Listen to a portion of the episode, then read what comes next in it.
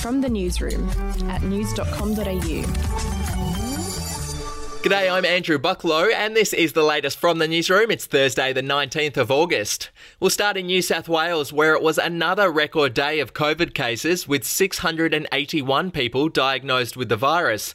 Despite the rising case numbers, Premier Gladys Berejiklian said the state is on track to administer 6 million jabs by the end of the month and promised extra freedoms for those who are vaccinated, but she wasn't willing to reveal what those freedoms might be. Can do for fully vaccinated people that we can't. Can we please? It's a week and a half away. Have a hint of what that's going to be. Uh, look, I know everybody is um, is waiting to know uh, what life looks like after we hit uh, six million jabs. More importantly, what September and October looks like, and we're working on those proposals as we speak. In Victoria, there were 57 new cases today. That's the highest daily increase in nearly a year. Premier Daniel Andrews said the fact that only 13 of those cases had been out in the community while infectious was proof that the lockdown was working. In the ACT, there were 16 cases today, and in the top end, the lockdown in Greater Darwin and Palmerston ended today, but the lockdown in Katherine has been extended until Friday afternoon. Overseas and US President Joe Biden has defended his handling of the withdrawal of US forces from Afghanistan. Here he is on ABC News.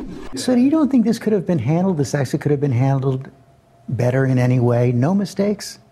No, I, I, I don't think it could have been handled in a way that there, we, we're going to go back in hindsight and look, but the idea that somehow there's a way to have gotten out without chaos ensuing, I don't know how that happens. I don't know how that happened. So, for you, that was always priced into the decision? Yes.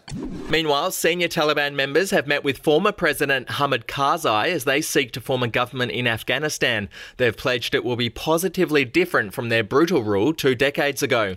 To sport, both Steve Smith and Aaron Finch have been included in Australia's squad for the 2020 World Cup despite their injury struggles.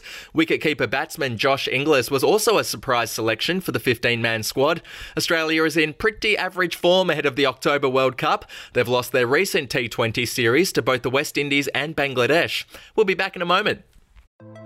Hey, I'm Felicity Harley and I host Healthyish, where we chat to experts, influencers, and people in the know from around the globe to arm you with the knowledge to make healthier decisions for your mind, body, and soul. I think if we're going to be focusing on health, like sleep is probably the biggest component oh, of that. I, I think sleep is the cornerstone. Like choose the harder option because I've never woken up and gone, I regret that run that I went at 4 a.m. I've never done that. Search for Healthyish and Extra Healthyish wherever you get your podcasts. To showbiz and Sunrise newsreader Edwina Bartholomew announced on air this morning that she's pregnant with her second child. We're having another baby. Oh! Congratulations. Due in February. Um, yeah. Gerbo knows because I've been eating Jatz biscuits for the last three weeks during the Olympics just to get through. I'm 5% baby and 95% Jatz right now. The TV presenter welcomed her first child, Molly, with her husband Neil in December 2019. And finally, Johnny Depp has been granted permission to proceed with a $69 million defamation lawsuit against Amber Heard.